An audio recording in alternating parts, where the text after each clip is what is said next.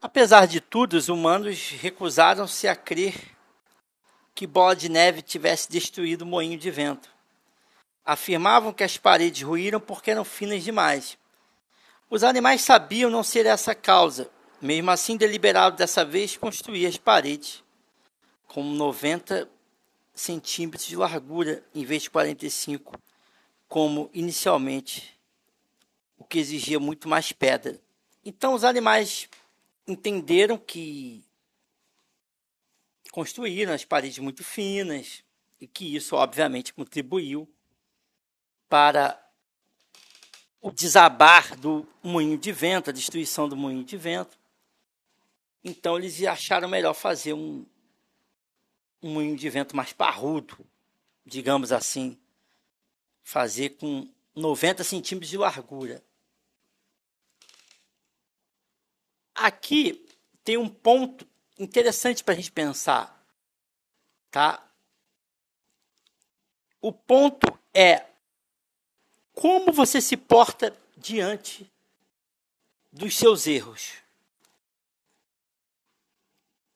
Se eu disser para você, eu vou pegar mesmo aqui, o mesmo exemplo, que muitas pessoas, após terem seus moinhos destruídos por uma tempestade, elas sempre fizeram moinhos com sempre fizeram moinhos com deixa eu ver aqui só para eu não me perder. Ela não dá a parte fina, ok, isso, quarenta e cinco, tá assim. Então a pessoa faz um moinho fino que tem quarenta e cinco centímetros, o moinho é derrubado. Então, quando a pessoa aprende com erro, o que, que ela faz? Um moinho mais grosso para ele não cair mais, ele faz um de noventa.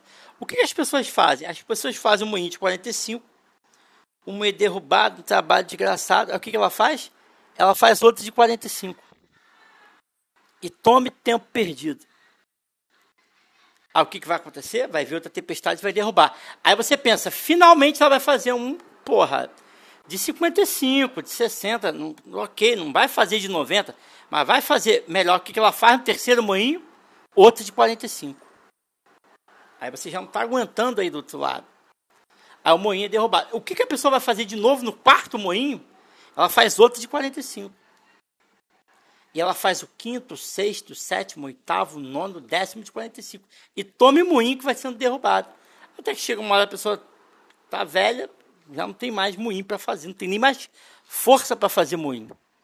Então, a grande sabedoria desse trecho é aprenda com seus erros. Então, se você... Quem fala isso é o Mark Twain, né? Ele diz assim, a gente precisa deixar de cometer os erros antigos e, e começar a ter um ânimo para criar novos erros.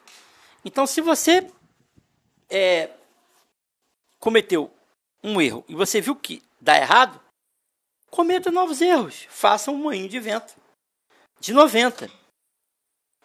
Se ainda assim a tempestade levar o seu moinho de noventa, pelo menos você fez um de noventa. Você não fez um de quarenta e cinco de comprimento, com as camadas mais grossas. E a vida, gente, é muito esse fazer moinhos.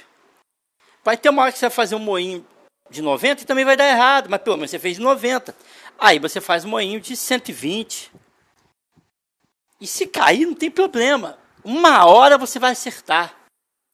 A vida, ela guarda muito relação com a descoberta.